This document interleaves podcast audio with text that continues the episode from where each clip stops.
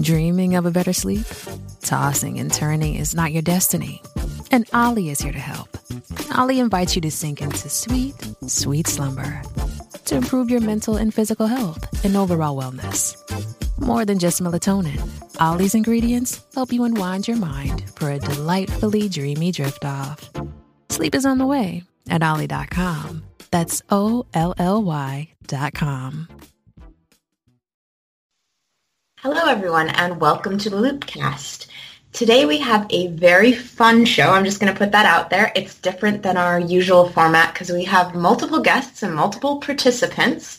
So we are doing a show with our friends at Divergent Options, and they're a fantastic resource for information on various topics. And we have some of the Divergent Options team with us, and they'll explain more.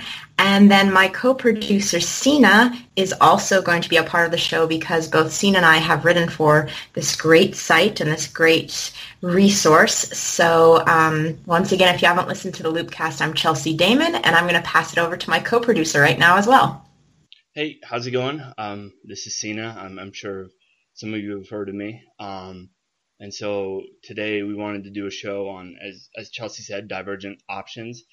Um, part of this was, I think, um, it, it's frankly one of my favorite sort of NatSec, national security and security um, blogs or publications, depending. I mean, I don't know what word the kids are using now, um, but it was definitely something that um, I think we needed to draw more attention to and to sort of have a long form discussion about. Um, I think Loopcast's goals are, as you guys know, it's you know dedicating ourselves to sort of um, bringing more attention and educating people about you know certain national security issues, but also I think uh, post 2016, um, our show has become sort of you know a fact based you know popular podcast. You know we we try not to express an opinion, rather just let somebody talk let them have their viewpoint and sort of you make the decision as the listener, which I think our friends at Divergent Options, as, as you'll hear, you know, almost have the same viewpoint and the same sort of um, philosophy. So we really wanted to just bring them on, you know, have this conversation, and hopefully, when when you stop listening to the podcast, you'll go, you know, read, you know, what's been published on Divergent Options. Um, it's probably it's really top notch. So here we go. Yeah, so why don't we do this? I'm going to have each of our guests introduce themselves and give our listeners a mini bio about themselves because, um, like I said, we've got three guests from Divergent Options. So one of them is a reoccurring guest on the Loopcast, and that's Phil Walter. So why don't you start off with telling us who you are, Phil? Thank you so much, Chelsea. Uh, my name is Phil Walter. Uh, I have served in the military both as uh, enlisted and officer, both active duty and reserves. I've served in the intelligence community, and I've served on interagency assignment. And uh, along with Steve Leonard and Bob Hein, I am fortunate enough to run uh, divergentoptions.org. And I'll let our next guest introduce themselves, either Steve or Bob, whoever wants to go first. Bob, why don't you? You're, you're okay. Okay, fair enough. So I'm uh, uh, Bob Hein. I a 30-year uh, surface warfare officer in the Navy. Um, I retired from the Navy about 10 days ago, and my last job was as the uh, deputy director of strategy for the Navy. Um, I started writing. You know, I was, I was one of those guys throughout my whole career, and I know you guys can appreciate this. It was like all the time. There was like, I got to write, I want, someday I want to write an article about this, but I don't have time. I don't have time. I don't have time. And then I got an opportunity to, to uh, work at Brookings Institution for a year. I started writing, and I met Phil through the, the uh, Military Writers, Writers Guild and uh, Steve as well, and I just started writing, and it became the, then the bug bit. And so I, that's uh, become my new passion. Um, my wife's greatest concern in my retirement is that I will hole up in the den and do nothing but write op-eds for the next 20 years plus. But remains to be seen. There are worse ways to spend your days, believe me. yes, there are. I would yeah, agree with but, that. See, the, her, her concern is the um, the income that comes in from op-eds is not quite what uh, some other other avenues may produce. You could, Bob. You could write. You could write for a week, Bob, and then at the end of the week, be able to buy yourself a plate of buffalo wings. Very true. Uh, all right. Well, you know, there's that whole philosophy of of write drunk, edit sober. I'm pretty sure that's what they're saying. if it's not, it should be. Yeah, there you go. There you go. And Steve, what about yourself? Why don't you introduce yourself for our listeners? So, so my name's Steve Leonard. Um, uh, like Bob, I'm a career military officer. I retired at uh, 28 years, and my last job in the military was uh, uh, I was the uh, chief of operations for the Combined Arms Center at Fort Leavenworth. Um, little background: uh, I was a I was a senior military strategist uh, throughout the last 15 years of my career, and along the way created something called Doctrine Man that kind of exploded beyond. Um, uh, any expectations. It started off as something uh, to pass the time amongst a small group of people in a, in a cubicle farm, and uh, got bigger and bigger, and then became something different. And uh, um, you get beyond that. Um, I discovered I discovered writing when I was in college. I was an engineer and, and discovered writing early on, and uh, it was something that I followed my whole career. I, I made a promise to myself. Uh, before I even came in the Army that publish something every year, whether it be an article, whether it be something. And, and I stayed true to that throughout my whole career. So it's been a passion that, as Bob would say, it really doesn't pay a whole hell of a lot. Uh, I think I've sold one piece my whole career.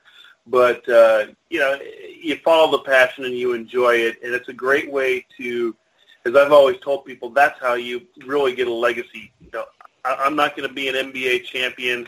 I'm not going to be president. So I'm hoping that my writing will uh, be something that's cited for years to come by somebody uh, in a positive sense. Uh, personally, um, I uh, I run the uh, the master's program in organizational leadership at the University of Kansas School of Business. Uh, I'm a, a non-resident fellow with the Modern War Institute at West Point. I'm also uh, one of the founders of the Military uh, Writers Guild which is uh, where my association with Bob and Phil come in. I'm also a recurring contributor to the Atlantic Council's Art of Future Warfare project.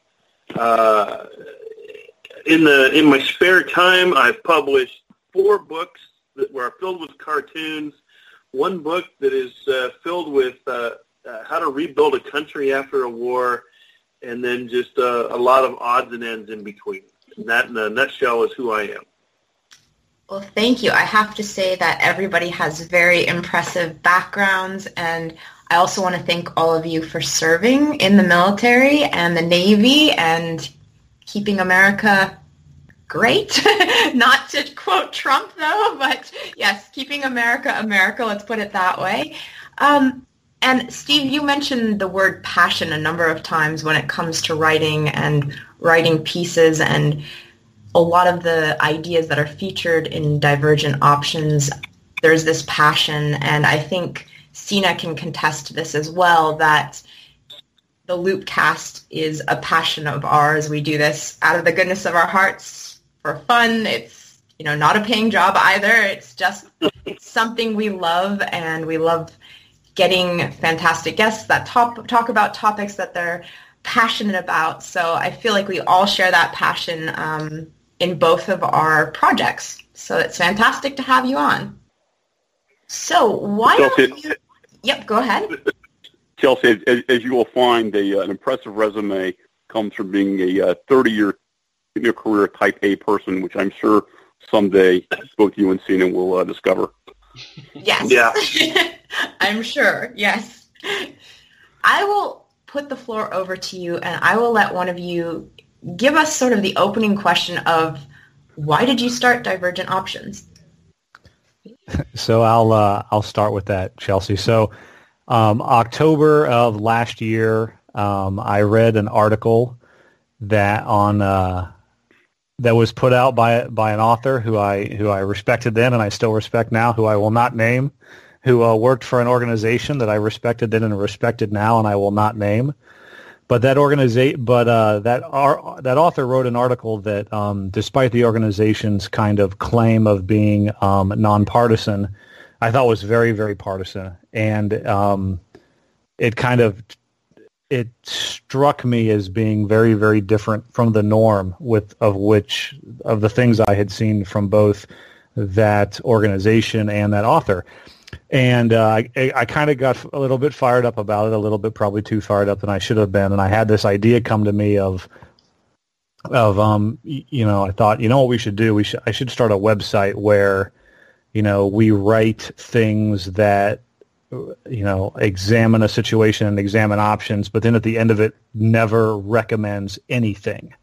No matter what happens, we never, ever, ever make a recommendation, and we kind of force the reader to uh, to you know make their own make their own choice. And so, and then on top of that, I wanted I had this this you know vision in my mind of based upon my experiences, you know, what do I know about the elements of a piece of paper that are put in front of a decision maker in Washington, D.C.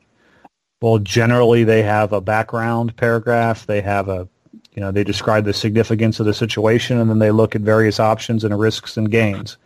And so I kind of, you know, I wanted to distill everything down, keep it at a thousand words or less so that that would increase the probability of someone reading it I wanted to use a specific format so that it not only made our um, our articles easy to write for our writers because we do, we do not pay any, any of our writers; they write for us out of the good of goodness of their hearts. And so uh, we designed this format so that they could fill in like one heading a day for a week or so, and then have it done in their spare time. And then I also wanted to make it so that our readers would always know where to find information instead of having to search through thousands and thousands of words for the bottom line or the point or the thesis statement. I wanted to kind of have a format that was very specific. And so it wanted to make things easy on readers and easy on writers and um, and also not recommend anything and kind of force our readership to decide. And and I thought this was a good idea. This may be a good idea, or, or it actually may be maybe a horrible idea, and I was kind of originally leaning more towards horrible because I had not seen any other website kind of doing this thing. Most were very free flow. Most were definitely longer than a thousand words, um, and I didn't know if it would work or not. So uh, I uh, reached out to Steve in the Military Writers Guild, and I and I emailed him and I said, Steve, I have this idea. I don't know if it's good. I don't know if it's bad, but I need your take on it because you've been doing this longer than I have. And at that point, I'll turn it over to Steve.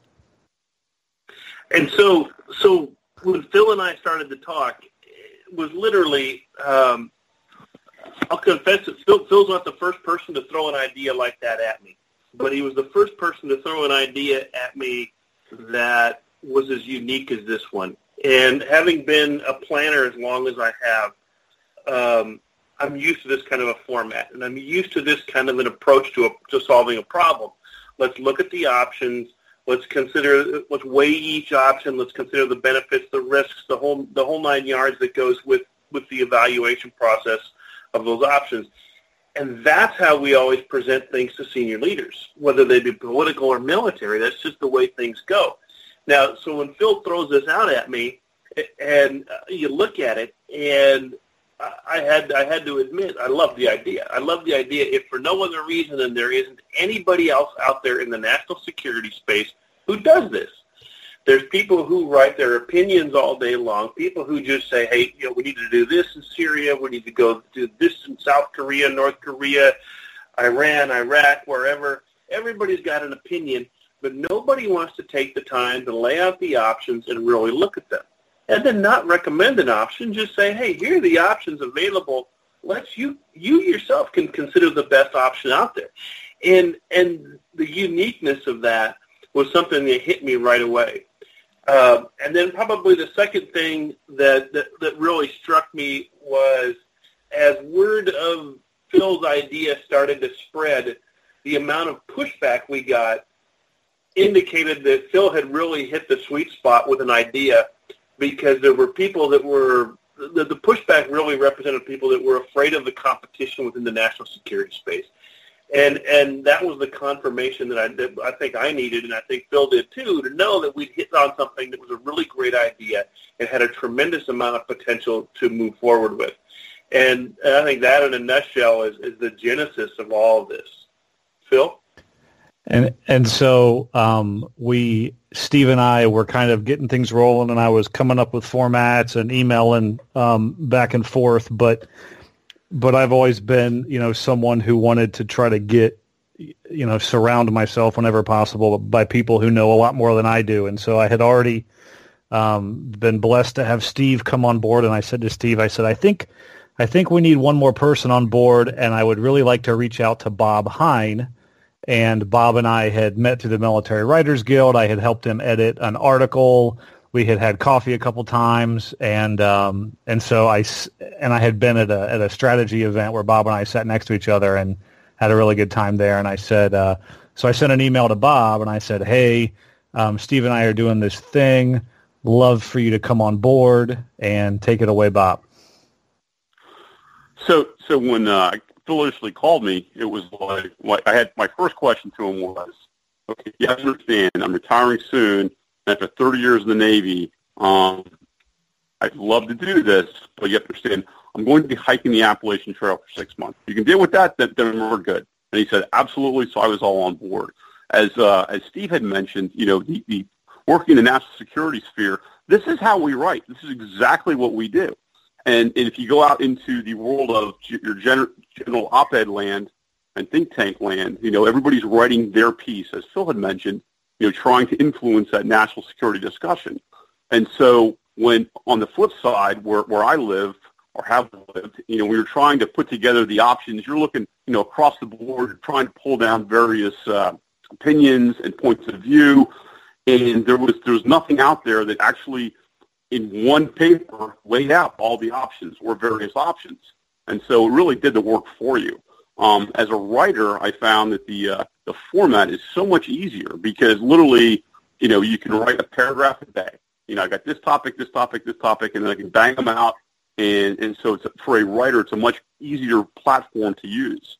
Um, and so it was it was it just it just made sense. And and again, the uniqueness of it within the uh, the national security writing and op-ed sphere uh, really really is a, a voice that those those of us that that uh, that need this kind of content was good. And so that's where I knew it was going to be a home run. Couldn't be couldn't be happier to be part of this team. And maybe you could describe to me the type of writers that you feature because looking at the site and the different articles and the different bios on people, if they have bios, because you give them the option to be anonymous if they want to as well. But maybe describe some of the writers and their backgrounds because it's very diverse. So yeah, so it's really interesting as as um as this was coming together, I had spoken with Steve and I said I said what's funny in the what's funny to me in the national security kind of blog website world is how there are a great number of websites who claim um, you know air quotes we are looking for new voices and it's funny because different people have different ideas of what a new voice is. So for some people, a new voice could be a, you know, 20 year military person um, at the rank of 05 who has a ton of experience but has never written and been published um, anywhere. And that person is a new voice. And so um, so some people may see, well, I'm a new voice. I've never written before. Then they submit to that publication and they get rejected because they're not really looking for new voices. They're looking for people who've never published before, and that's but who have significant experience.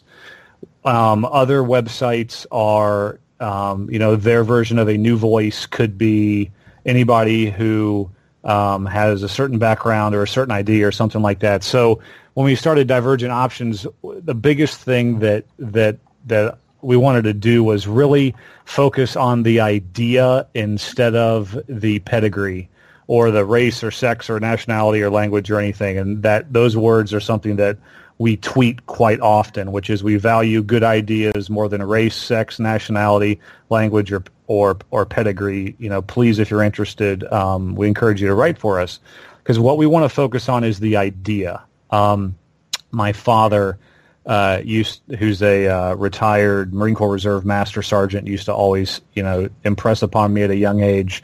You know, there's no known correlation between genius and collar insignia, and uh, and that's always always kind of stuck with. Oh yeah, everybody's laughing about that, and that's uh, that's always stuck with me. And so I really wanted Divergent Options to focus on the idea. And what's interesting is I had somebody recently email me and th- they said, I've never been to college. Is that okay? Can I write for Divergent Options? And I just replied, I said, I don't care that you've ever been to college. If you have a good idea, here's our format, send it. And uh, that person wrote a great article that'll be published in, in the in the c- coming weeks. And so, you know, I don't want to say use the phrase, you know, we welcome new voices. I just want to say we welcome good ideas um, more so than anything. And now I'll, I'll kick it over to Steve. Yeah, hey, I, I love. Thanks. I like to really like to jump on that one because um, the diversity of writers that, that we pull in is really important. And like like like Phil mentioned, you know, every every outlet has its own pedigree and its own. I'm not sure what the right word is, but who they'll let write for them. Um, and, and it doesn't always work. Uh, on my own personal blog, the most popular blog I ever uh, post I ever ran was by a female lieutenant, uh, female minority lieutenant, who just wanted to write about how women are treated and how women are looked at within the military. Very junior, and nobody had any interest in what she had to say until I put it on Medium for her, and it exploded and and it gave her a voice that nobody else would give her. And by by doing this, I, mean you, we can have experienced writers all day long, but it's the idea, like Phil said, it's the idea, not the pedigree, that's important. And if we don't give a voice to those great ideas, then you know, shame on us for not at least attempting. And it may take a little bit more editing work in the end. And Phil is a fantastic editor, by the way. Um, but it's worth it it's really worth it. Eh, eh, you know, even since we were sitting here, I had an email from somebody I've never heard of before asking, how do I break into writing? And the, there's so many people out there that have a voice, but they just don't know how to find it. And, and through Divergent Options, I think we've done a terrific job of giving those, those voices uh, an outlet. And, and I think it's worked terrific for us. And with that, uh, Bob?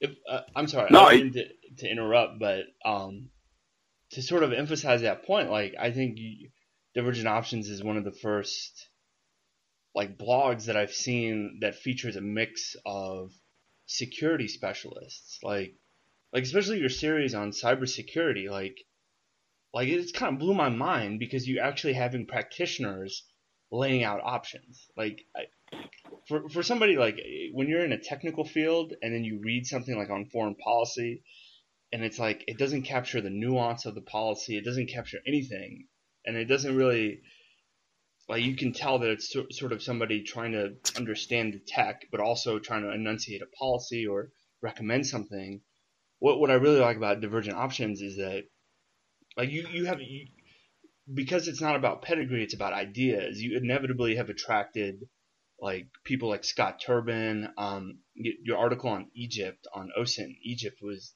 was was excellent, and it was just like you know getting away from focusing on pedigree and just on the ideas. It's just you know it's simple, but also like mind blowing to be honest with you. it's also risky, uh, you know. You're because we're trying to do something I think that not a lot of people do, and, and there's a certain amount of risk in that. And and I think uh, from the get go, we all agreed to accept that risk uh, and let it take us where it might. But you know, going to, to, to Phil's point though, of of getting actual new voices is you know on the uniform side, senior leaders all the time scream for, hey, we need to bring in you know the young people, get new innovative ideas, but they never tell them what the means and the mechanism is in which to do that.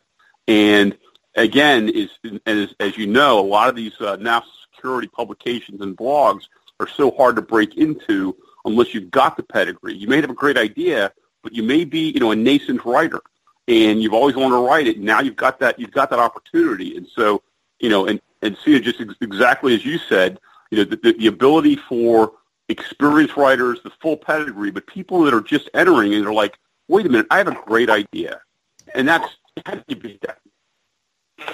Have you featured international writers? Because I know all of you have huge careers that have taken place here in the States, but you are open to all writers. So what countries have you featured in your writers?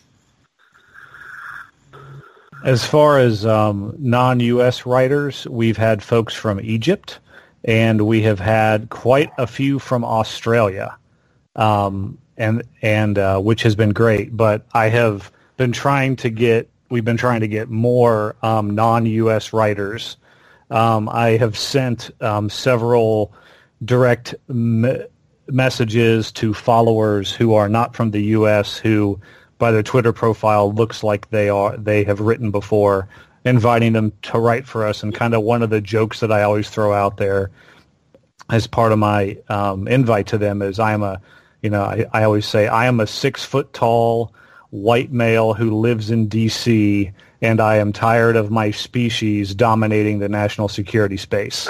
you know, I always I always say that, and 100% of the time I get back a smile or a laugh or yeah, man, I know what you mean. Um, you know, and so I, I I really want not me writing for us whenever possible.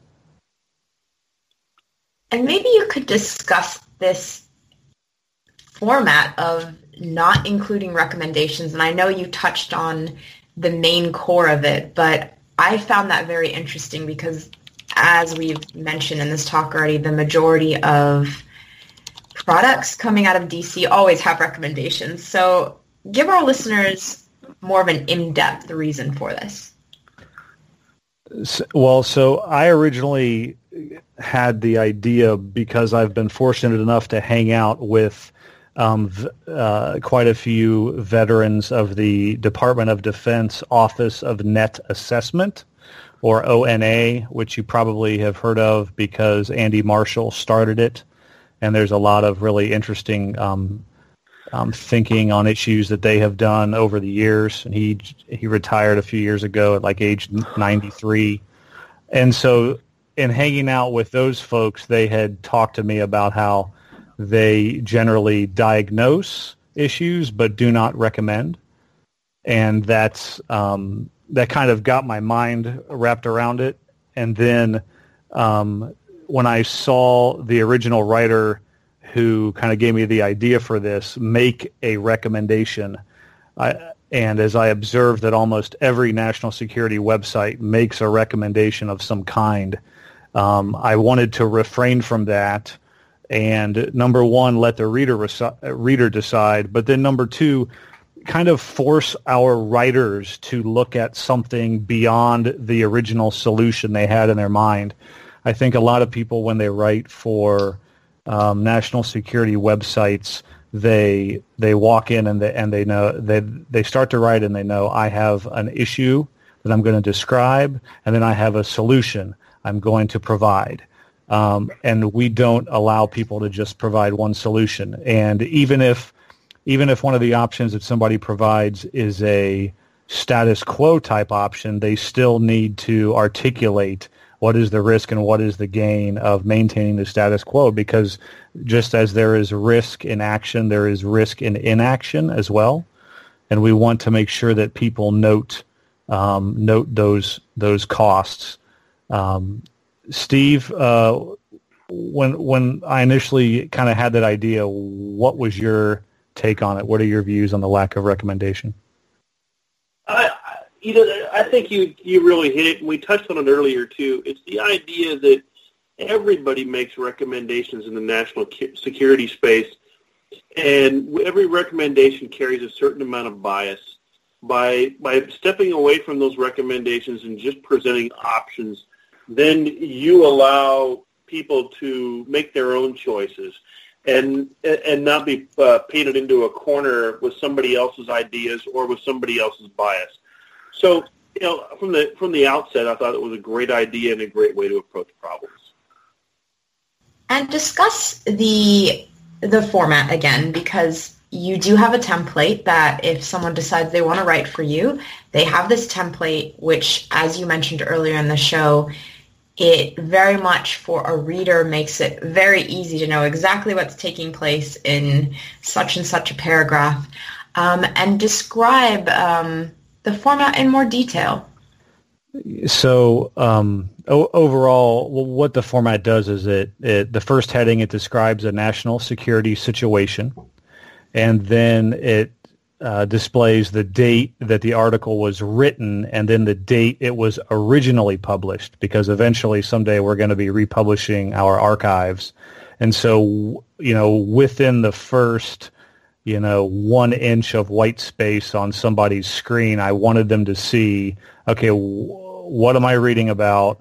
When was this originally written? Because um, situations change. Um, information that was of value a, a, week or a month ago may not be of value now, and so I want I want folks to very quickly be able to surmise um, what they're reading. In, in the next heading, we talk about this author and or article point of view, which is fun because um, when, when I originally designed the format, and Bob and Steve d- don't know this. I had I had kicked around with the idea of that heading saying "State your bias." I love that. yeah, th- that's originally what I wanted to do was state your bias, but but state your bias I felt was going to be too um, limiting, and and w- what I mean by that is it, it only has one use. So right now where we say author and or article point of view so the author can write their point of view you know. I am a retired military member. I believe in you know responsibility to protect or i believe in any other you know foreign policy um, theory. Uh, but then the the article point of view thing is really fun because we have had people adopt uh, a completely different persona when they write so one of our early articles we had as M- M- M- Mosul in Iraq began to be moved on um, to expel ISIL from there. We had a writer write from the point of view of the ISIL chief of strategy who is briefing Abu Bakr al-Baghdadi on options once the town fell. Um, Bob Hein has written a piece for us where he wrote from the Chinese point of view following the Taiwan Straits crisis in 1996, where he is briefing Chinese leadership on things that they can do to make sure um, the U.S. cannot ever move their ships where they moved during the Taiwan Strait crisis. So it, it, it gives a lot of um, different maneuver room for our authors, which I think is good. We then talk about the background and then the sig- significance because there are a lot of problems in the world, but um, they don't all, you know, we need to know what the significance is of that problem. And then we just go through option number one where somebody describes something that could be done. And then they have to articulate risk and then gain and then option number two and then risk and then gain. And then they have an other comments area and then the final thing that we end up with is uh, recommendation none, which is funny because, and I think uh, I talked specifically with Sina about it last week um, because he had written an article and then somebody had um, reposted it on their website and had uh, basically, as I assessed, they had said some bad things about it through a graphic that they posted.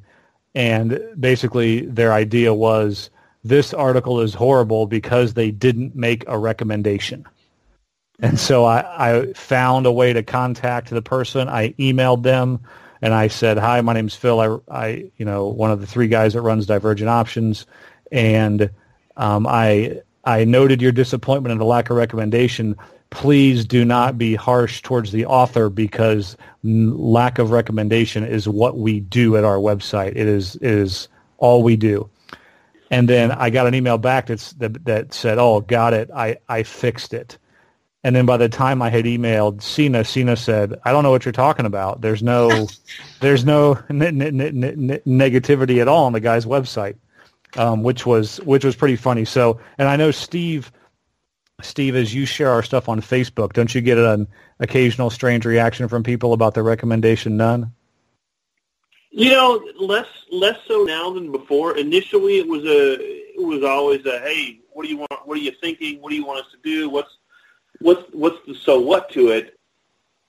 Now I think people have kind of figured out that figured out the format and the approach, and uh, aside from the occasional troll, it's just uh, it's pretty good response overall. Well, and the fun the fun part is you know we don't get a lot of trolls, but whenever we do, uh, you know generally it's on Twitter, and um, I run our Twitter account, and so 100% of the time kind of our policy is that, that, that our response to a troll is always, you know, thank you very much for your opinion. We look forward to receiving your 1,000 word essay. That's 1, 1,000 word article. Um, and Have so far, ever, has anyone ever um, actually sent you one then? Oh no! Oh no! No, oh, definitely. That would be great. Definitely not. Um, and I've I've had to do that at least a dozen times, and um, it just every single time it's thank you very much. We look forward to receiving your article. Yeah. And then what are some... awesome? Still attacked like a badger.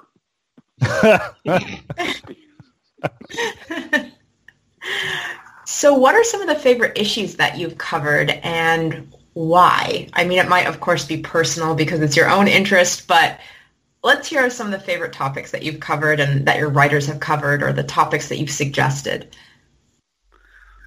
Well, we as as kind of we go along with our theme of you know we want to make things easy um, for our readers and for our writers. We you know Bob and Steve and I kind of planned out all of our call for papers uh, you know th- oh, 13 months in advance and we announced them all because we want to have people we want to give potential writers as much time as possible um, to kind of plan their year if they want to write on one of our topics and then besides just the call for, call for papers, you know, we have published a ton of stuff that has nothing to do with our call for papers, and that's great. That's absolutely uh, perfect, and I love that stuff. We don't want to l- l- limit anyone. Um, as far as the the things that I've really liked, um, the the first call for papers we did was uh, for Syria, and we had some really neat articles come out of that. One that, that really stuck out at me was um, Ivana Hu's article, which focused on Chinese equities in uh, the conflict in Syria, which was very, very good, and a perspective that I think was um, was not generally written about at the time. The uh, options in the South China Sea was really, really interesting. And I, will let Bob kind of talk more about that in a second as our uh, representation from the sea services. And the options in cyberspace one has been really fun for me thus far because I don't know anything about cyber. So as I edited each of these papers, I had to go back and forth with our with our writers. Some of them a few times where I said, "Okay, you know, break the, break this paragraph down like someone has no idea what you're talking about."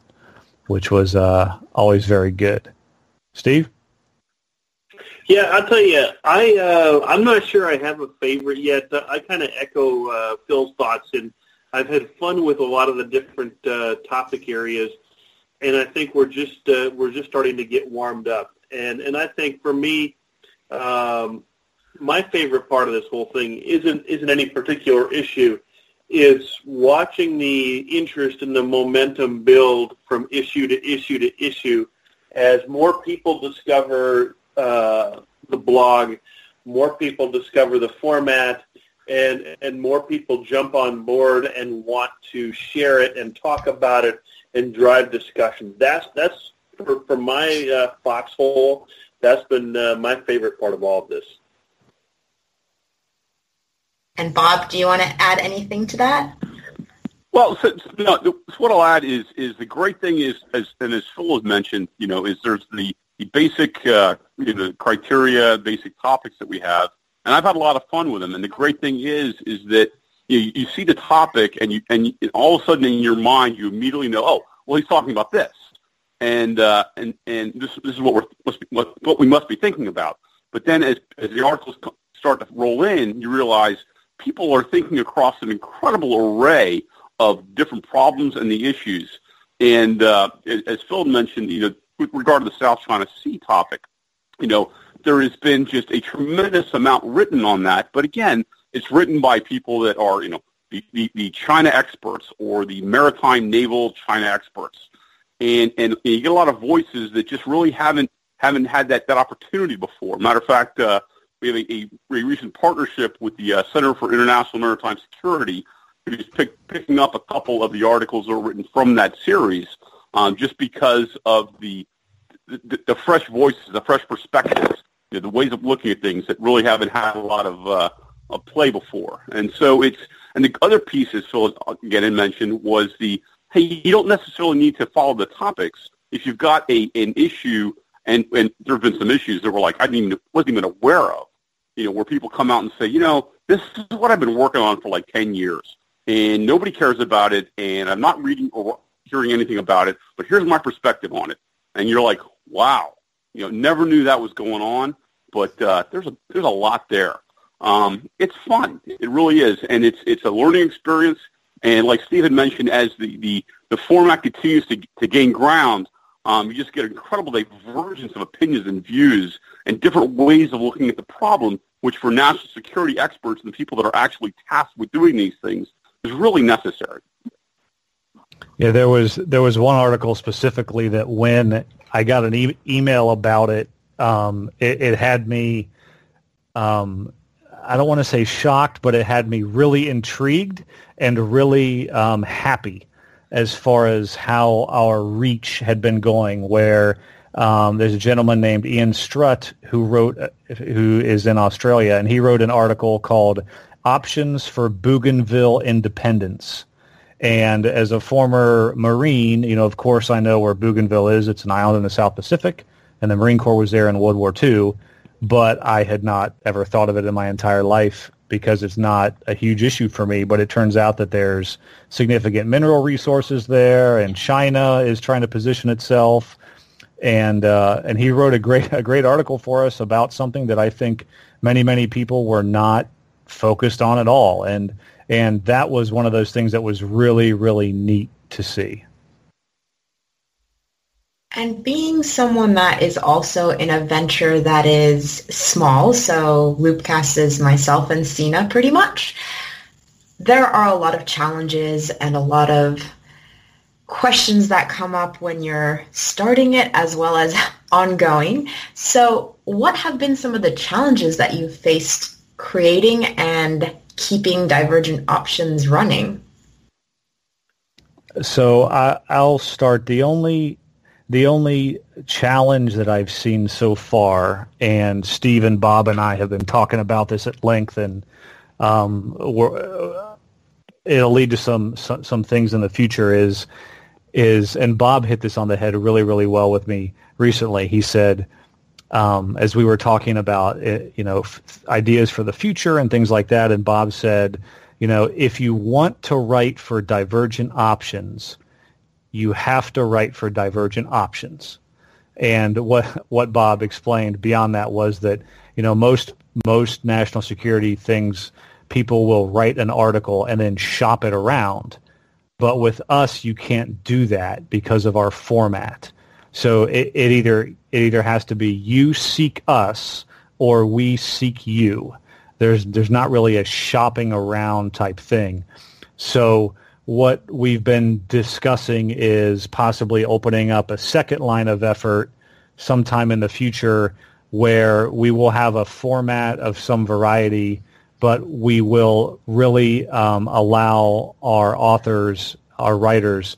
Right now, we have a part on our format where we it just says background and s- significance and we may develop something in the future where instead of having an options paper we just have an analysis paper where someone in a thousand words can deep dive the background and significance of a national security situation in mo- a little bit more of a free flow um, and then not even explore any options at all.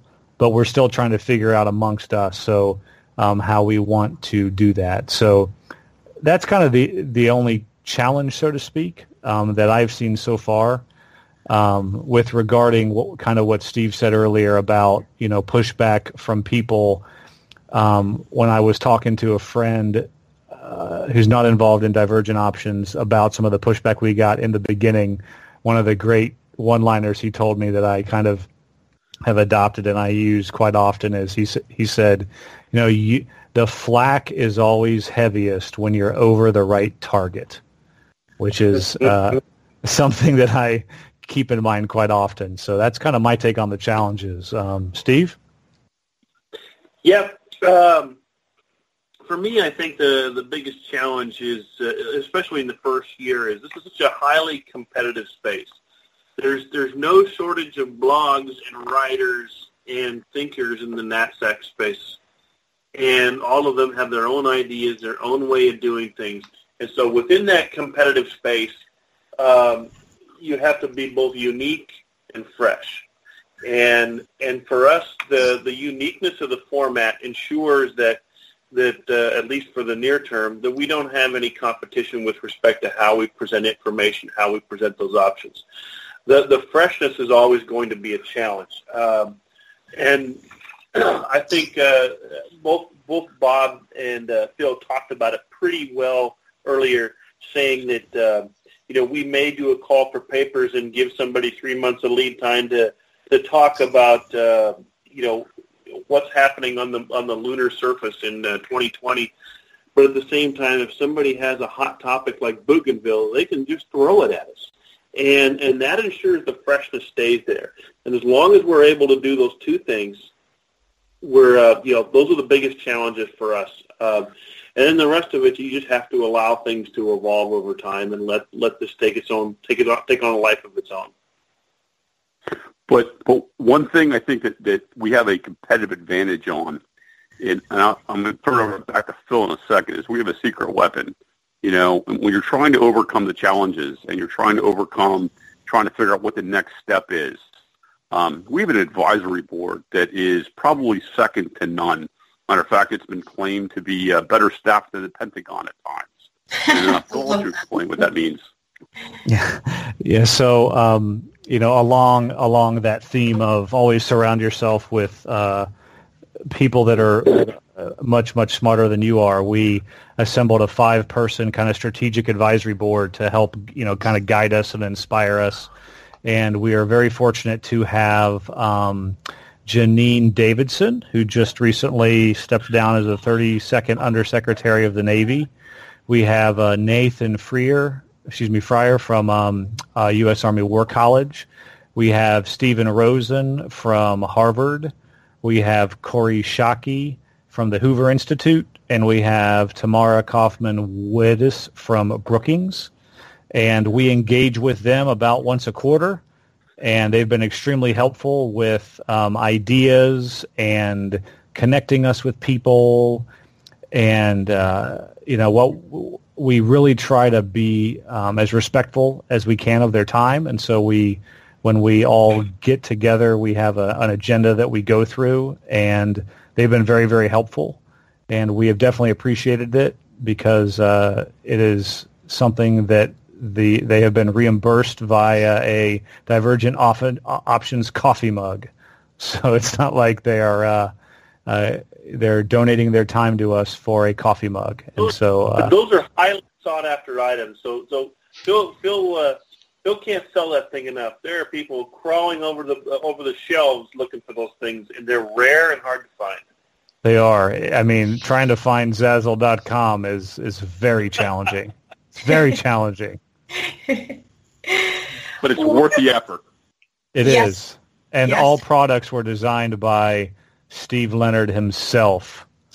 Very nice. Very nice. It's always good to have a coffee mug on your desk and, you know, you pick up your coffee or in my case tea because I'm a tea lover and you see that logo, it's always good. So I completely condone and thumbs up for coffee mugs. and, and, the and the extra extra large coffee mug is something that I ensured was there because I drink a I have a gigantic like 28 ounce coffee mug that I drink from every morning. And when Steve put the store together, I said we need to have one of those gigantic ones. And so so apparently it's not legal in all states. Apparently not. yeah. so maybe we could bring this talk a little bit to the direction of writing for Divergent Options because both Sina and myself have had the honor to write artic- an article for the website. So, Sina, do you want to explain your experience writing for this site? Sure. Um, so I think uh, with the reason I wanted to write for your site was um, starting off like it, was uh, uh, like in the infosec community there's a, a, discussion about how to deal with information warfare and inf- information operations in the sense of like post Snowden, post WikiLeaks. You know, how do you deal with um, not just insider threats, but people who who essentially put make public data that is true and really you know the operation becomes about spinning and explaining and sort of marginalizing um, a narrative and uh, having come from humanities and poli sci and then getting into um, tech uh, my personal leaning was um, sort of reviving the U.S. Um, information agencies, uh, sort of a, a, Cold War leftover. Um, and in the course of sort of researching divergent options, like for this paper, it, it, just got me thinking about not only the limitations, the historical limitations. So being able to say to enunciate risks forced me to research deeper into into what the U.S. information agency was, or you know can be, um, but also like sort of canvassing the community and thinking about what have other people have said. And if you go through and read the that paper, um, there's two other options. One is sort of reviving uh, a group from the the 80s, the um, the active measures working group, and then the third option was basically, you know, doing what WikiLeaks did or whoever and hacking and doxing and dumping data. But in, in the course of like writing this, I, you know, being able to to to explain a policy or explain an option is one thing, but also being able to explain the risks and you know, you know, if you bring back if you bring back a U.S. Inf, you know information agency, you know, one of the risks is how does that fit in with you know Cyber Command, the Broadcasting Board of Governors, the State Department, like thinking about an issue complexly and not just arguing for one thing without an you know understanding understanding it three and four dimensionally um, which I really like. Like I just, like as I said at the top of the show, I think you know critical thought is is sort of a dying art, and it's um, it's you know in my personal experience, I feel like it's more conducted in private than in public, and in public is where we really need it, to be honest. But um, that that was my experience. Um, what about you, Chelsea? So Phil actually came to me and said, "Hey, I've got this great venture, and it was for, I guess, your first issue on Syria, Syria, Iraq, and everything going on in that region. And I, of course, said, yes, this will be awesome.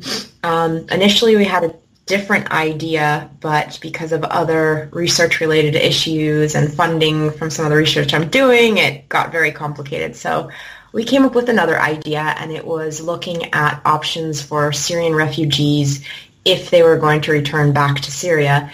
And to be honest, being someone that loves to write and tending to write very long pieces, I will just put it out there that the thousand word format was probably the hardest thing for me to do because I'm used to writing these long papers that we were discussing that majority of people don't read all of them and read them straight from cover to back. So it was challenging in that sense for me, but I love it because I love challenges. And I love the format with sorry, the various options and explaining the issue and the gains or possible losses depending on the topic. And so I just found it challenging will be the first way of describing it. Um, it did make me think very differently about an issue and how I was writing it because you do have a limited amount of space within the thousand word limit. So it makes you as a writer look at something very differently and you analyze it differently. You are very precise on your wording because you have this limit. So I loved it because it was a challenge. And I will second, I think it was Steve that mentioned at the starting of the show that Phil is a great uh, editor and Phil was my editor and I will definitely second that because it was fantastic working with Phil.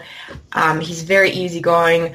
I would say Phil is probably the one of the quickest responders too. It's not one of these things that you send something off and it takes weeks and weeks and weeks to hear back, which a lot of other publication arenas have that um, downside to them. So with Divergent Options, the turnaround was very quick. Um, editing was very quick. Suggestions, if there were suggestions. So it was really a pleasure to work with you. Thank you.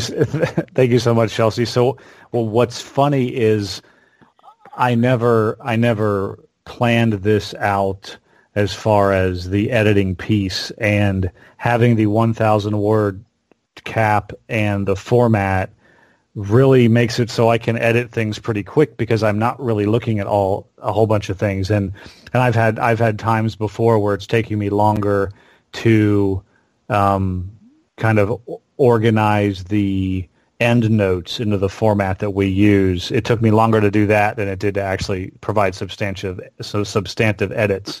Um, and really, a lot of the edits that we provide, I don't I don't think are necessarily that substantive. And you know, I think I've I've mentioned before to definitely to to to Steve and Bob is you know at the end of the day we just we want to be nice, and I don't want to. I would rather have a writer walk away from Divergent Options having had a positive experience with us, and um, as an editor, I will you know I've had times before where I've changed something and then sent it back to the author and the author rejected the edit and that's perfectly fine.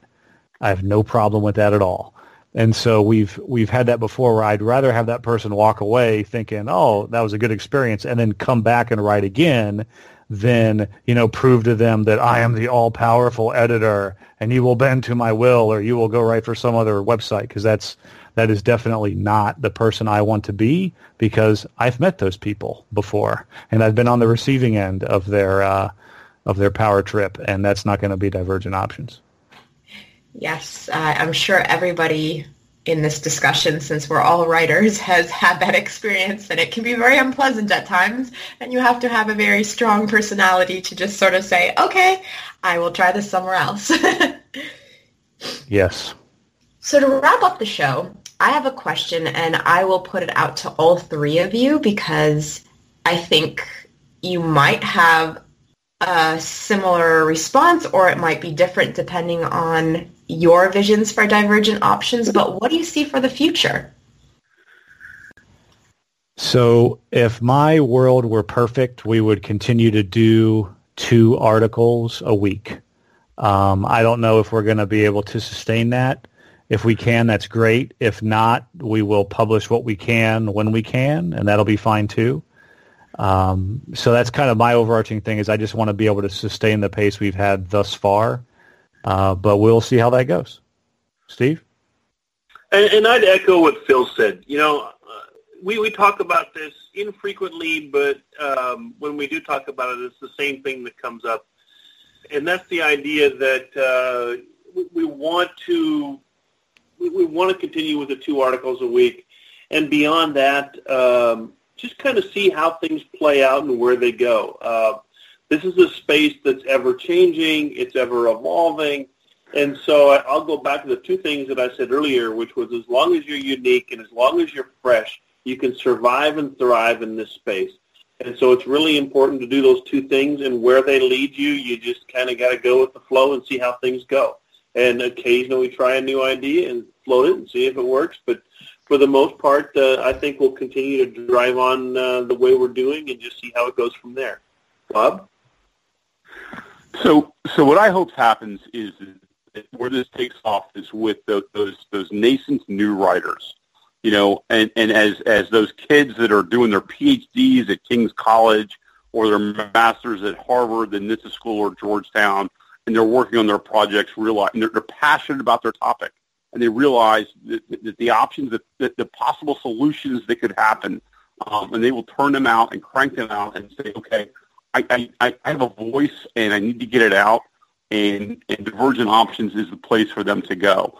While at the same time, um, is those those folks within the military that are just discouraged from writing because you know well they've been for 20, 25, 30 years and have never written anything and are concerned about just you know the, the, the editorial process or the hey you've you've kicked it back to me and I really don't have time to shop it around. And I've, you know, and, and so understanding the divergent options will be that that venue uh, whereby those nascent writers, those new writers, depending on and, and every potential definition of what a new writer is, uh, feels that this is their home. That's how I see it. So I would like to give all of you again the moment to maybe have a last say or if there's something we haven't touched on in this talk, just go for it because um, this has been really, really fun. I've enjoyed having all of you on and hearing about your venture and how everything started and the future and the funny stories. But let me just give you this time to maybe say something that is on your mind that we just haven't had the time to touch on. Yeah, so I'll, I'll just kind of say what I always say on Twitter, which is um, to our writers, thank you we would not be here without you. Period. Full stop. We would not have divergent options unless we had these amazing people who take time away from family, friends, hobbies, sleep, whatever, and they put their fingers on the keyboard and they choose to spend time writing with us. So thank you to our writers. For people that are listening to this, please consider writing for us. I promise you it'll be a very positive experience. Um, we want to get your ideas out there. If no matter where you're from, no matter what you're doing, if you've got a national security related idea, we'd love to hear from you. Again, um, ideas matter, not pedigree. If you don't speak English, we'll find a translator. You know, get in touch with us, please, please do. Steve, I would just double down on what Phil said. That uh, we have a venue, we have an outlet. If you have ideas, you need a voice we're here to help you, and and we won't let anything get in the way of that. Other than that, uh, Bob. So, so I, I, would point to more than just the writers, though, to the readers and actually the people that are working in the national security sphere.